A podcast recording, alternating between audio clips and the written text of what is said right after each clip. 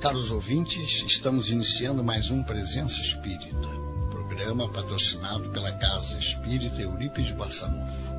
Nossos propósitos vigoram na divulgação pura e simples dos princípios que norteiam a doutrina espírita, de forma a não descaracterizá-la, analisando e estudando seus preceitos à luz das obras básicas dadas pelos espíritos a Allan Kardec e continuadas pelos reconhecidos médiuns Chico Xavier e Yvonne Pereira, recomendados por suas firmezas evangélicas e doutrinárias, e tendo como modelo inquestionável de conduta humana nosso Senhor Jesus Cristo. Então, muita paz a todos, que o Senhor nos abençoe.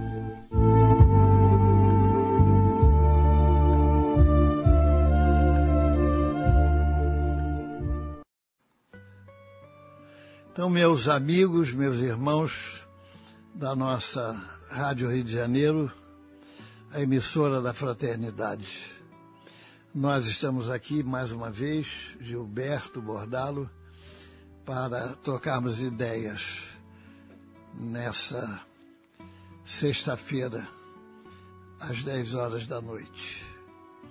E hoje nós vamos refletir sobre a boa vontade, porque a época é difícil, nós sabemos, e precisamos muito de paciência, de confiança, de fé e serenidade. Então é um, um elemento, uma virtude, às vezes nem sempre refletida, mas que é importante, que é a boa vontade. Emmanuel, no livro Pão Nosso, no capítulo sessenta e seis, ele fala da boa vontade. E no capítulo sessenta e sete seguinte, ele fala da má vontade. Então vamos ver o que é, que é a vontade primeiro. Primeiro vamos ver o que é a faculdade da vontade. Segundo Leon Denis, no excelente livro Problemas do Ser, do Destino e da Dor, no capítulo vinte da terceira parte, ele analisa o que seja a vontade. Então ele fala: a vontade é a maior de todas as potências. Podemos dizer que a vontade submete todas as outras faculdades ao seu impulso. Daí, o que define a qualidade da faculdade é o rumo que a criatura deseja fazer. E indo até Emmanuel, no livro Pensamento e Vida, ele aprofunda o conceito. Então ele, diz, ele compara a vontade à mente humana, a mente humana, aliás, ele compara a mente humana a um grande escritório, subdividido em diversas seções de serviço. Departamentos, ele considera. Aí possuímos o departamento do desejo, em que operam os propósitos e as aspirações, acalentando o estímulo ao trabalho. O departamento da inteligência, dilatando os patrimônios da evolução e da cultura. O departamento da imaginação, amealhando as riquezas do ideal e da sensibilidade. O departamento da memória, arquivando as súmulas da experiência e outros ainda que definem os investimentos da alma. Então vejam, o desejo, é importante considerar, a inteligência, a imaginação e a memórias, elas têm um comando acima delas todas. Acima de todos, conclui Emmanuel, desses departamentos citados, surge o gabinete da vontade. A vontade é a gerência esclarecida e vigilante, governando todos os setores da ação mental. E nós temos, então, no dia a dia, a gente pode considerar que nós temos pessoas de boa vontade, mas também temos pessoas de má vontade. E Emmanuel, então, faz uma diferença, ele estabelece as diferenças entre a boa vontade e a má vontade. Diz ele, a boa vontade descobre o trabalho, a má vontade gera a sombra. O trabalho opera a renovação, a sombra favorece a estagnação. O bem revela o espírito de serviço, o espírito de serviço alcança a compreensão. O mal entroniza a ociosidade, a discórdia. A ociosidade cria a discórdia. A discórdia desperta o orgulho. O orgulho acorda a vaidade. A vaidade atiça a paixão inferior. O amor gera renúncia. A renúncia atinge a luz. E aí ele conclui. Caminhando prudentemente pela simples boa vontade, a criatura alcançará o divino reino da luz. E entregue às obras infrutuosas da incompreensão, pela simples má vontade, pode o homem rolar indefinidamente ao precipício das trevas. Então, meus amigos, a escolha é nossa. A escolha é nossa. A má vontade, é, Neio Lúcio, para que a gente tenha uma ideia do que seja uma pessoa encastelada na má vontade, porque a má vontade gera acomodação, a má vontade gera o ressentimento. A má vontade gera mágoa. E a má vontade, muitas vezes, nós reclamamos de Deus. Nas nossas lutas, nas nossas provações, nos nossos sofrimentos, nós achamos que Deus é muito rigoroso conosco, o que é uma falta de visão do contexto. No livro, para a gente ter uma ideia do que seja a nossa má vontade conosco mesmo, no livro Colheita do Bem, psicografia do nosso Chico, Neio Lúcio destacou o seguinte: sinto-me, por vezes, de alma infinitamente dolorida, em reparando vários corações de nosso conjunto, pulsando no mesmo ritmo de séculos atrás. Vejam, meus amigos, pulsando no mesmo ritmo de séculos atrás. E o que ele completa, dá para a gente refletir e pensar. Como está a nossa posição hoje? Temos companheiros ligados ao meu espírito que em três, quatro mil anos não apresentaram diferenças fundamentais no capítulo da melhoria. Olha só, gente, eu jamais podia imaginar que existia isso, se eu não tivesse lido esse texto de Neio Lúcio. Na infância, na mocidade, na madureza, diz Neio Lúcio, são os que foram com as mesmas características de pasmar. Então, o que é isso, gente? É acomodação, é preguiça, é falta de desejo de melhorar, o que, em outras palavras, é a má vontade. É a pessoa ter má vontade com ela mesma. Nada pior para o espírito do que a acomodação, a ociosidade. Nesse clima, clima emocional, o espírito paga um rude preço. Porque, olha, gente, para merecer, nós temos que fazer. Mas para merecer... Para receber, através do merecimento, nós temos que fazer. Não existe gratuidade na lei de Deus.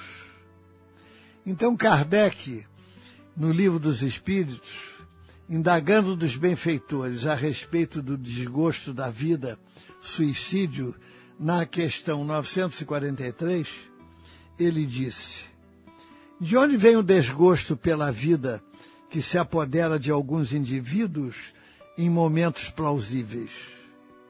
Olha a resposta dos benfeitores. Efeito da ociosidade, da falta de fé e geralmente da saciedade. Para aqueles que exercem as suas faculdades com um fim útil e segundo as suas aptidões naturais, o trabalho nada tem árido e a vida se escoa mais rapidamente. suportam as suas vicissitudes com tanto mais paciência e resignação, quanto mais agem, tendo em vista a felicidade mais sólida e mais durável que os espera. Chico Xavier, certa feita, disse que não conheceu um espírita feliz por ter desencarnado. Todos eles lamentavam a hora vazia. É como disseram os poetas: depois da morte no além, a dor que mais agonia é a mágoa de não ter feito todo o bem que podia, disse Antônio de Castro. E Luciano Reis foi além. Duas forças em desvio que nos complicam a estrada: o pensamento vazio e a hora desocupada, Luciano Reis. E eu vou me per permitir, é, me dizendo uma trova da minha autoria. É, coisas que complicam a vida do médium. É, a preguiça descompassada e que enferrujam a, a ferramenta na estrada. É mais ou menos assim, mas mais tarde eu vou, vou dizer melhor. E na pergunta seiscentos e quarenta e dois, do Livro dos Espíritos ainda, é, sobre as angústias, lamentações, depressão do lado de lá, resultando da hora vazia, porque não fizemos o bem que poderíamos fazer. E nessa questão, os benfeitores foram claros e definidos. Kardec indagou: será suficiente não se fazer o mal, não se fazer o mal para ser agradável a Deus e assegurar uma situação futura? Não. É preciso fazer o bem no limite das próprias forças. Olha só, gente. Pois cada um responderá por todo o mal que tiver ocorrido por causa do bem que deixou de fazer. Então, gente, não há uma pessoa que não possa fazer o bem. E nós vamos explicar isso. Será que tem alguém que não pode sorrir na vida? Todos podemos sorrir. Será que tem alguém que não pode demonstrar um semblante de simpatia no convívio diário? Será que tem alguém que não pode, por exemplo, silenciar a palavra quando o ambiente é de perturbação, de críticas? E hoje nós temos uma grande oportunidade de mostrarmos se o Espiritismo está mesmo dentro de nós. Francisco de Assis, certa feita, disse o seguinte: pregai o Evangelho incessantemente, mas, se for preciso, diga algumas palavras. Isso quer dizer que ele dá importância e fala que o verdadeiro, a verdadeira pregação do Evangelho é através do exemplo. do exemplo. Então, quanta, olha a caridade, venha ser uma caridade. Uma caridade moral, difícil de fazer e muitas vezes não prestamos atenção. Por exemplo, dentro de casa, nós temos um parente difícil, um parente que não concorda com as nossas posições. O que nos cabe fazer? O silêncio, não discutir. Quantas famílias, na hora do almoço, no domingo, é que acontecem as piores discussões e, às vezes, desavenças, afastando uns dos outros, até mesmo seja por torcida de futebol, seja por posicionamentos políticos e até mesmo por religião. Porque as pessoas, é da nossa natureza, prestar atenção e querer tomar conta da... do comportamento alheio. Não é assim que funciona, não é assim que funciona. Eu vou dar um exemplo clássico do nosso Eurípides.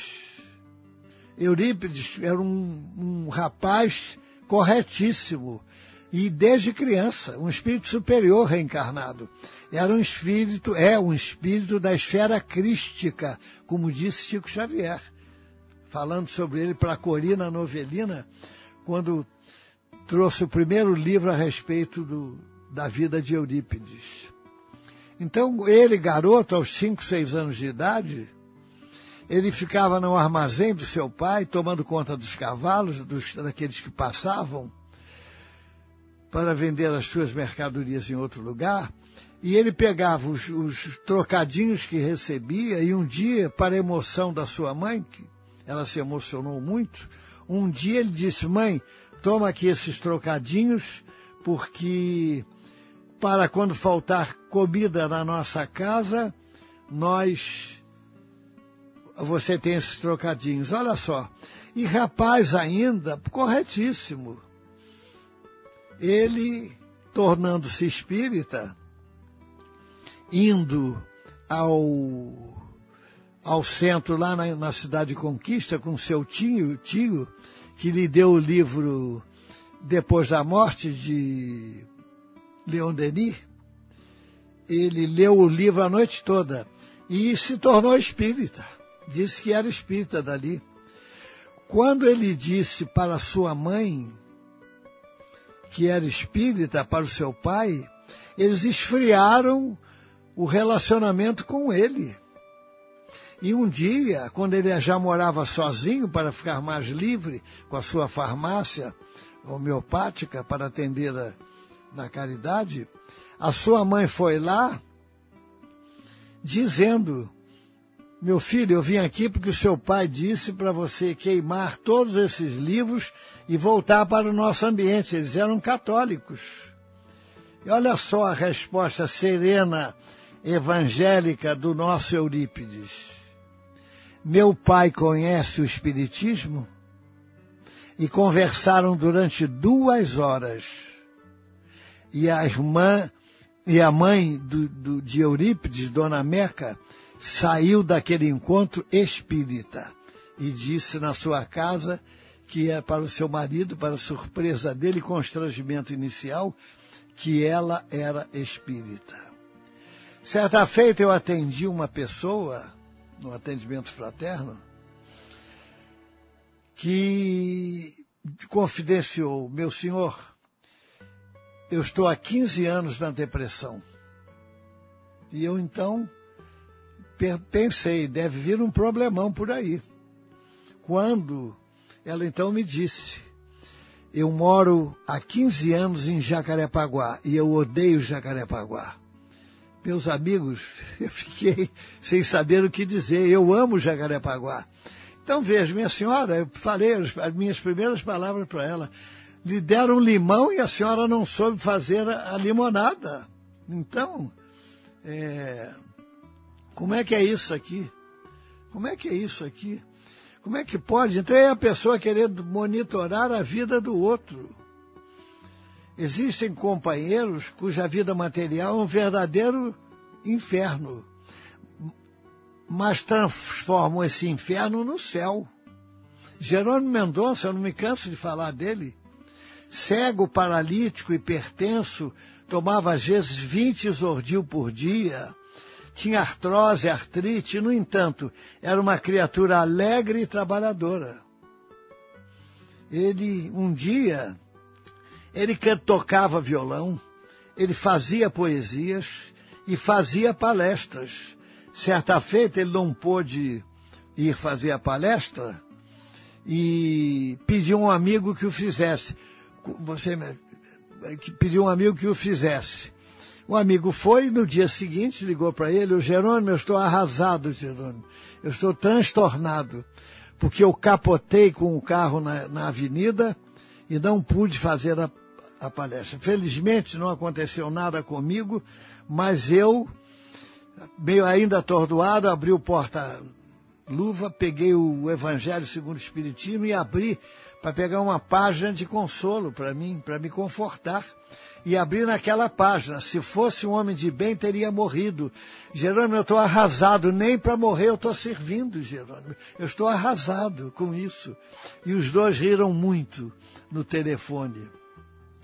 Certa feita, o Jerônimo foi, foi ao, ao Chico, porque ele estava com uma hemorragia inestancável, E o Chico falou, coitadinho do Jerônimo, olha só, parece uma rosa rubra.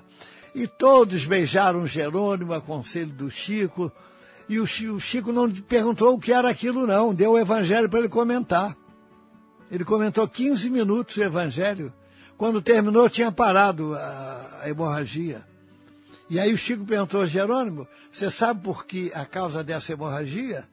Porque você, as pessoas chegavam perto de você e diziam, coitadinho do Jerônimo, ah, o Jerônimo está sofrendo muito, olha só, gerente, o, o, Jerô, o Jerônimo não consegue sair da sua cama, coitadinho do Jerônimo. Então ele se auto-achou coitadinho.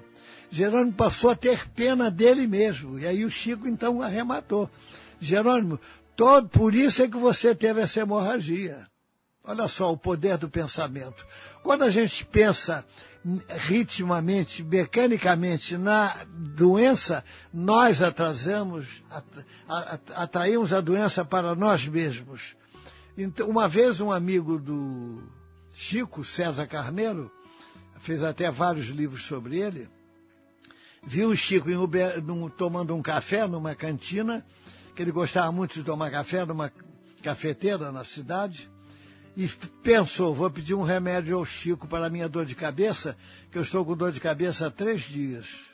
Quando chegou perto do Chico, o Chico falou, ele perguntou, como vai, Chico? Ele, apesar dos vinte comprimidos que eu tomo por dia, eu vou bem, graças a Deus. Porque se a gente pensar, ficar pensando na doença, a gente atrai. Então, olha aí, gente, boa vontade ou má vontade. Vamos ter boa vontade conosco mesmo. Vamos ter boa vontade na dor, no sofrimento. Vamos pensar isso. O Peixotinho, certa feita, estava... Ele tinha muita angina, muita asma, melhor dizendo, e ele estava colocando aquela bomba, a esposa dele disse, Peixotinho, está com a bomba, está gemendo, por quê que ele estava gemendo? Ah, porque gemer é bom. Então, gente, é isso. Se a gente não botar peso na, na, na vontade, a gente não vai para a má vontade, a gente vai ficar pra, na boa vontade. E depois, no segundo bloco, a gente conclui essas ideias sobre o tema. Lembramos que este é o programa Presença Espírita, patrocinado pela Casa Espírita Eurípedes Barsanulfo, situada na Rua Gazeta da Tarde, duzentos e trinta e cinco, Taquara, situada no Rio de Janeiro, Estado do Rio de Janeiro, C E P vinte e dois mil setecentos e quinze, cem. Telefones dois quatro quatro seis, oito um zero oito, dois quatro quatro seis, três nove dois dois. Nossas reuniões públicas de estudo doutrinário e passes se realizam na sede da nossa casa, no endereço citado, diariamente às nove horas, ou então às segundas e quintas-feiras às dezenove e quarenta e cinco, ou ainda às sextas-feiras às dezesseis horas. No Núcleo Chico Xavier, prolongamento da nossa casa, também em Jacarepaguá, no Anil, situado na Rua Batista Caetano, quarenta e quatro, na Praça do Anil. Também temos reuniões públicas com estudo doutrinário e passes às terças-feiras e quintas-feiras às vinte horas e aos sábados às dezesseis horas. Ainda no núcleo da Vila Sapê, outro prolongamento da nossa casa, situado na rua, situado na rua José Orlando, número três, na Curicica, também temos reuniões públicas aos sábados às dez e trinta. Nós temos os nossos programas Presenças Espírita, disponíveis no site da nossa casa, cujo endereço é w w w ponto c e b ponto org ponto b r. C E E B, portanto, as iniciais da nossa casa, Casa Espírita Eurípedes Barsanulfo. E os irmãos que tiverem interesse, basta acessar a página da nossa casa, nesse endereço que mencionamos, e na guia Acervo, dentro da guia Presença Espírita, escolher o programa que seja da sua preferência. Toda esta programação referida está detalhada na página da nossa casa, bastando que acesse e você terá rapidamente uh, o, os palestrantes, os temas que serão abordados durante o mês eh, que estejam consultando. Sigamos então com o programa da noite de hoje. Meus amigos, continuando então essas ideias, certa feita Jesus pediu ao João, ao apóstolo João, que era muito jovem ainda, que lhe disse... Ele, aliás, Jesus recebeu a visita do apóstolo João, que era um jovem, que estava incumbido por seu pai, Zebedeu, de fazer uma viagem a povoado próximo. Era, porém, dia de passeio ao monte e ele estava um pouco triste. Jesus, no entanto, exortou-o a cumprir o dever. Seu pai precisava do, precisava do serviço e não era justo prejudicá-lo. João ouviu o conselho e não vacilou. O serviço exigiu-lhe quatro dias, mas foi, mas foi realizado com êxito. Cara feia, portanto.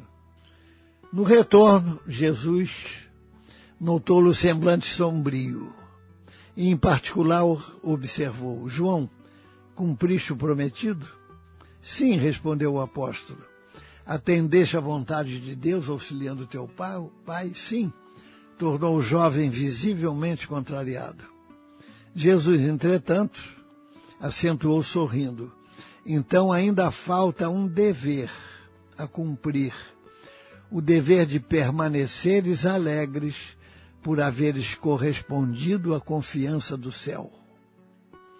E Sousa Lobo, o poeta, diz o seguinte: põe mais serviço na estrada, toda amargura que vem respeita a vida ocupada no santo labor do bem.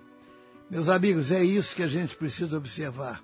Eu vou contar uma, uma, um, uma, uma crônica que eu recebi, muito interessante, e do, da, do, do, da, do portal, portal do Espírito, crônica esta assinada por Ari Brasil Marques. Ele conta uma história. A mãe de, um, de vinte e seis anos, que tinha um filhinho que estava à beira da morte com leucemia, ela, muito enternecida, desculpem, perguntou ao, ao filho: Billy, você já pensou o que gostaria de ser quando crescer? Você já sonhou o que gostaria de fazer com sua vida? Mamãe, disse ele, eu sempre quis ser um bombeiro quando eu crescer. A mãe sorriu e disse: vamos ver se podemos transformar esse sonho em realidade. Mais tarde, naquele mesmo dia, ela foi ao corpo de bombeiros local, na cidade de Phoenix, no Arizona, onde encontrou um bombeiro com um enorme coração, que era também um enorme... cuja sua virtude marcante era a boa vontade. Olha só, quantos obstáculos ele venceu em função do seu empenho, levado pela vontade, da a boa vontade. Ela explicou a situação de seu filho. O bombeiro chamava-se Bob. Seu último desejo, e perguntou se seria possível dar ao seu filho de seis anos uma volta no carro dos bombeiros em torno do quarteirão. O bombeiro disse: veja, nós podemos fazer mais que isso. Se você estiver com seu filho pronto, às sete horas da manhã, na próxima quarta-feira, nós o faremos um bombeiro honorário por todo o dia. Ele poderá vir para o quartel, comer conosco, sair para atender as chamadas de incêndio. E se você, olha só, gente, nos der as medidas dele, nós conseguiremos um uniforme verdadeiro para ele, com chapéu, com o emblema de nosso batalhão, um casaco amarelo igual ao que vestimos e botas também. Eles são todos confeccionados aqui mesmo, na cidade, e conseguiremos eles rapidamente. Três dias depois, o bombeiro Bob pegou o garoto Billy, vestiu-o com seu uniforme de bombeiro e escoltou-o do leito do hospital até o caminhão dos bombeiros. Billy ficou sentado na parte de trás do caminhão e foi levado até o quartel central. Ele estava no céu. Ocorreram três chamados naquele dia na cidade de Phoenix e Billy acompanhou todos os três. Em cada chamada ele foi em veículos diferentes. no caminhão-tanque, na van dos paramédicos e até no carro especial do chefe do Corpo de Bombeiros. Ele também foi filmado pelo programa de televisão local. Tendo seu sonho realizado, todo o amor e atenção que foram dispensadas a ele acabaram por tocar Billy tão profundamente que ele viveu três meses mais que todos os médicos haviam previsto. Olha a energia positiva do amor atuando nas células e nas doenças. Então ela, a mãe de Billy, lembrou do dia que Billy tinha passado como um bombeiro e ligou para o chefe e perguntou se seria possível enviar algum bombeiro para o hospital naquele momento de passagem para ficar com Billy.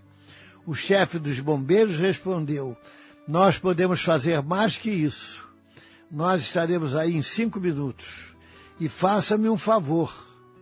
Quando você ouvir as sirenes e ver as luzes de nossos carros, avise no sistema de som que não se trata de incêndio. É apenas o Corpo de Bombeiros vindo visitar, mais uma vez, um dos seus mais distintos integrantes. E você poderia abrir a janela do quarto dele? Sim, respondeu a mãe. Obrigado, respondeu Bob.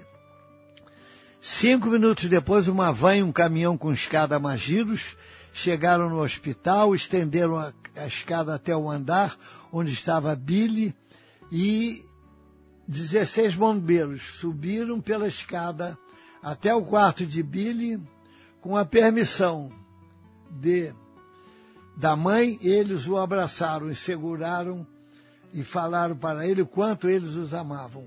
Com um sopro final, Billy olhou para o chefe e perguntou: chefe, eu sou mesmo um bombeiro? Billy, você é um dos melhores, disse o chefe. Com essas palavras, Billy sorriu e fechou seus olhos pela última vez. É isso, gente. Pela boa vontade, nós podemos dizer: eu posso fazer mais que isso. É só apresentar a boa vontade. É... Vejamos alguns aspectos da caridade habitualmente esquecida na convivência com um parente difícil, como nós falamos. Não discutir, não alimentar rancor, e até no próprio trabalho. Certa feita, porque o grande, o grande viés da doutrina espírita é que ela afina a nossa consciência. Como disse o filósofo, a consciência permite o pecado, mas não permite que o pecador desfrute o pecado em paz. No livro Almas em Desfile, no capítulo quarenta e um, é, uma moça chegou numa livraria de uma cidade pequena, livraria espírita, e disse para o gerente: eu quero dois mil cruzeiros de livros espíritas. Pode ser de sua livre escolha e entregue na residência do doutor Foster. O gerente coçou a cabeça e perguntou se a moça estava autorizada por ele, conhecido na cidade, renomado médico, nome respeitável, mas que todos sabiam, materialista.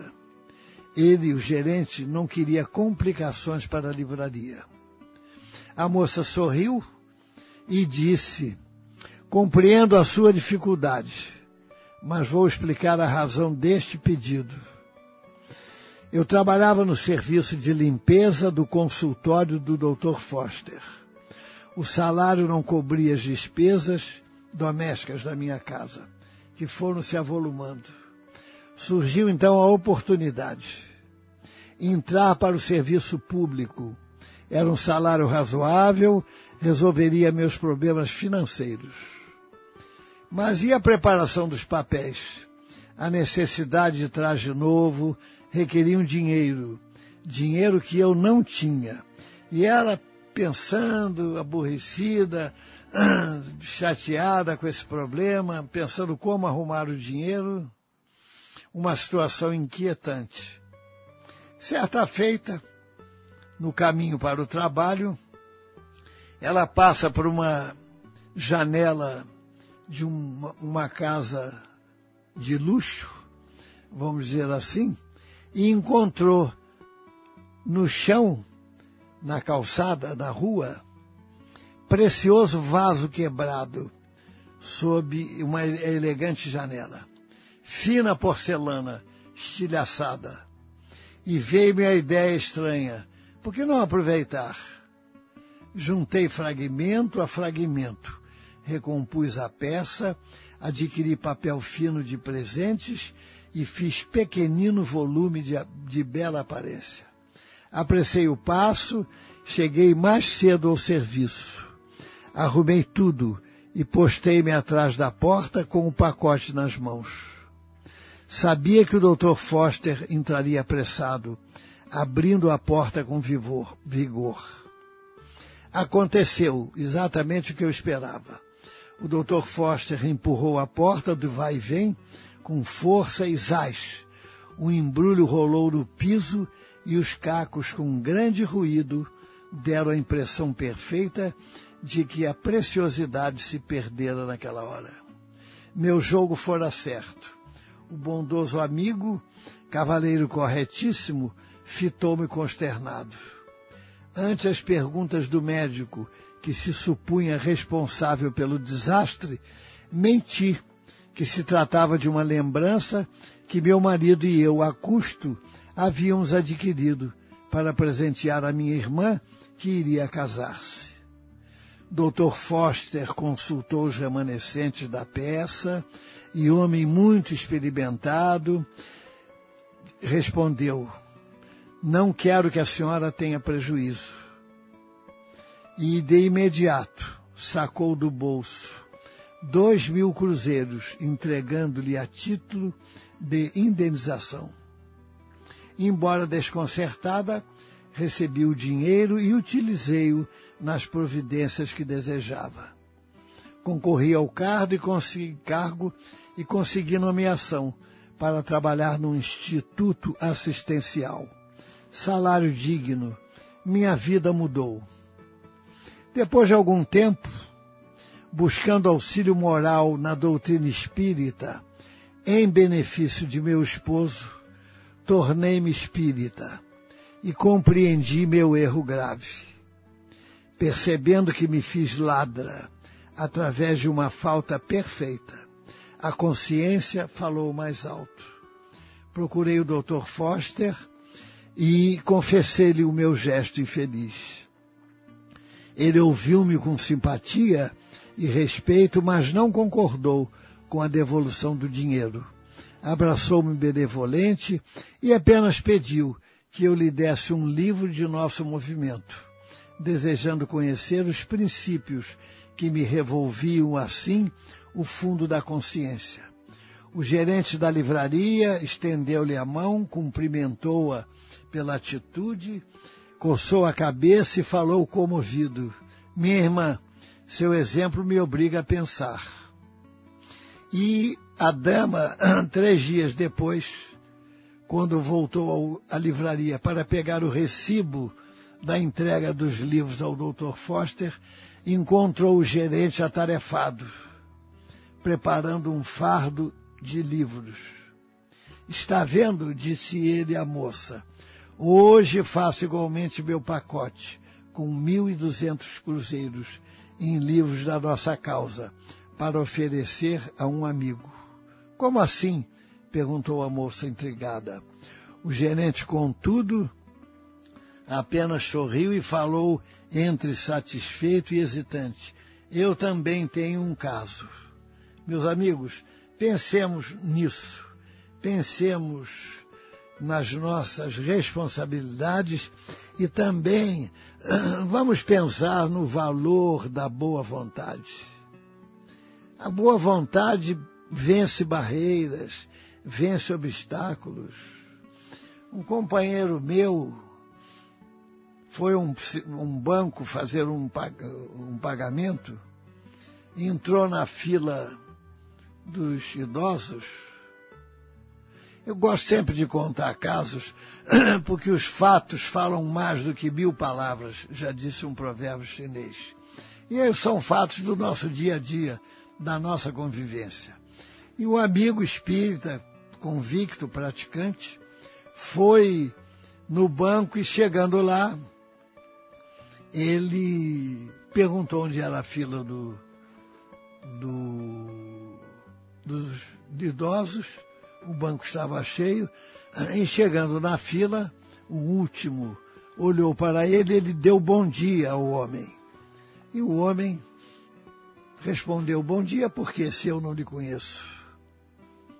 Aí o homem respondeu, o espírita, ainda assim, bom dia. E o homem retrucou, e ainda por cima, sem vergonha.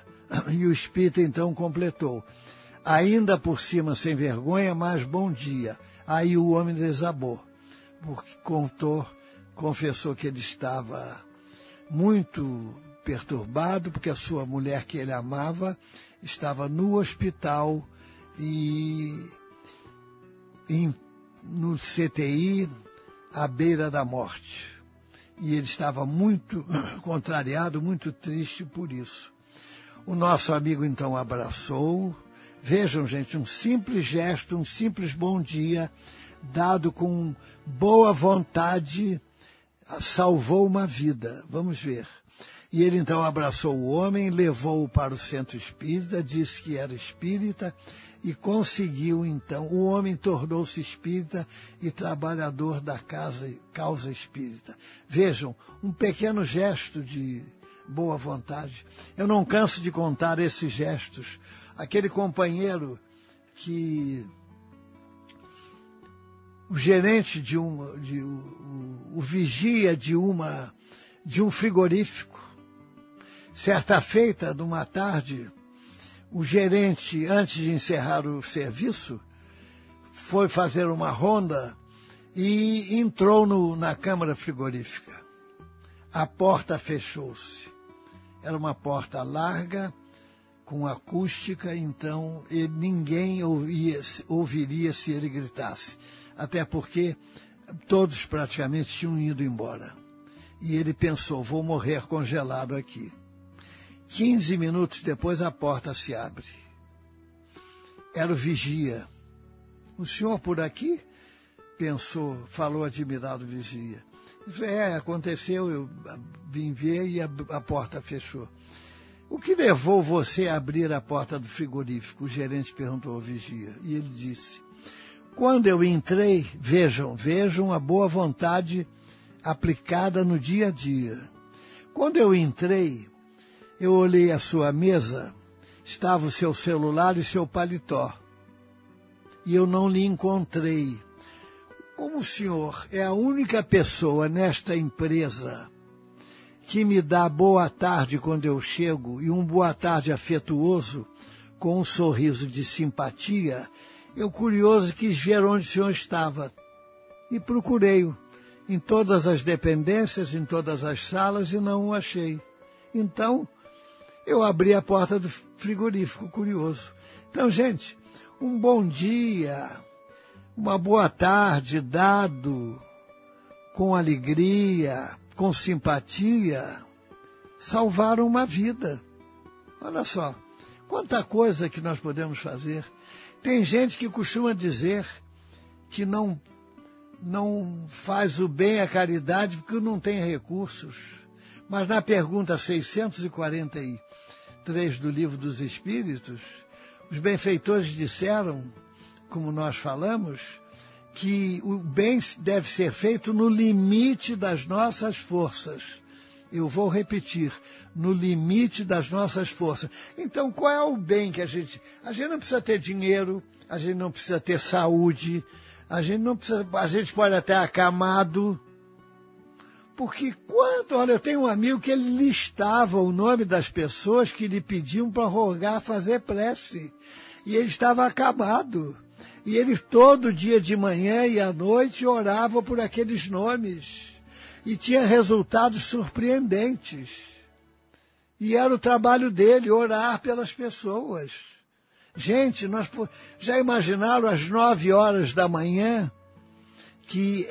Por que que Eurípides Barsanulfo é, fe, inaugurou seu culto do lar, feito no Centro Espírita, que era às no... é às nove horas da manhã, há mais de cem anos que ele estabeleceu. Vocês sabem por quê?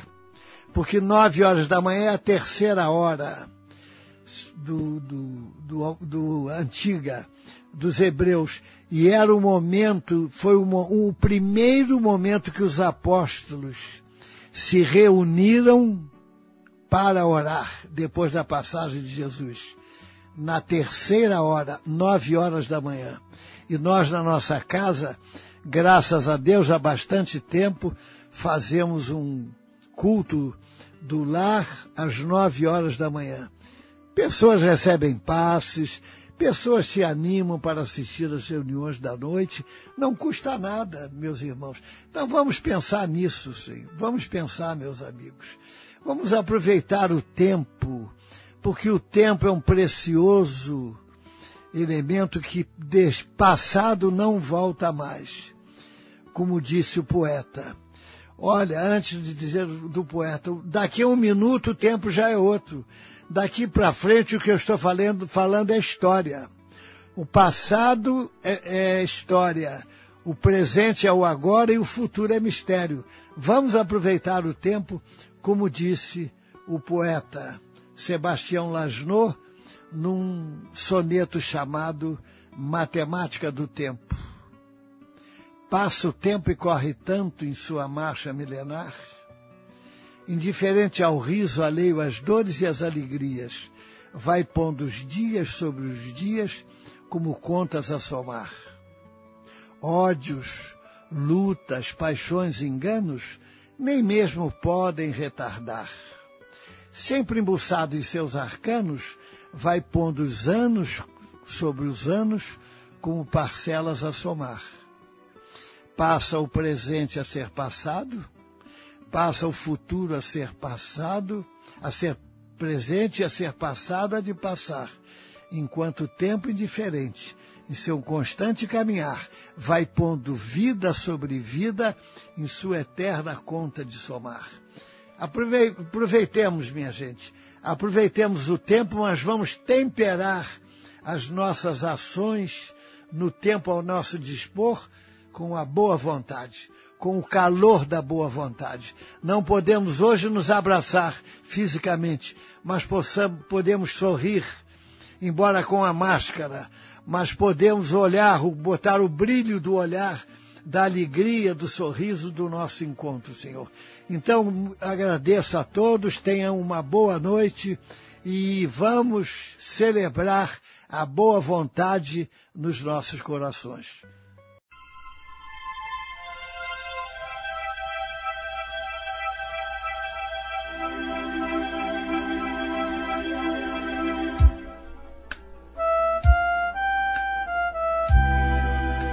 Caros ouvintes, a Rádio Rio de Janeiro apresentou o programa Presença Espírita, patrocinado pela Casa Espírita Eurípedes Barsanulfo.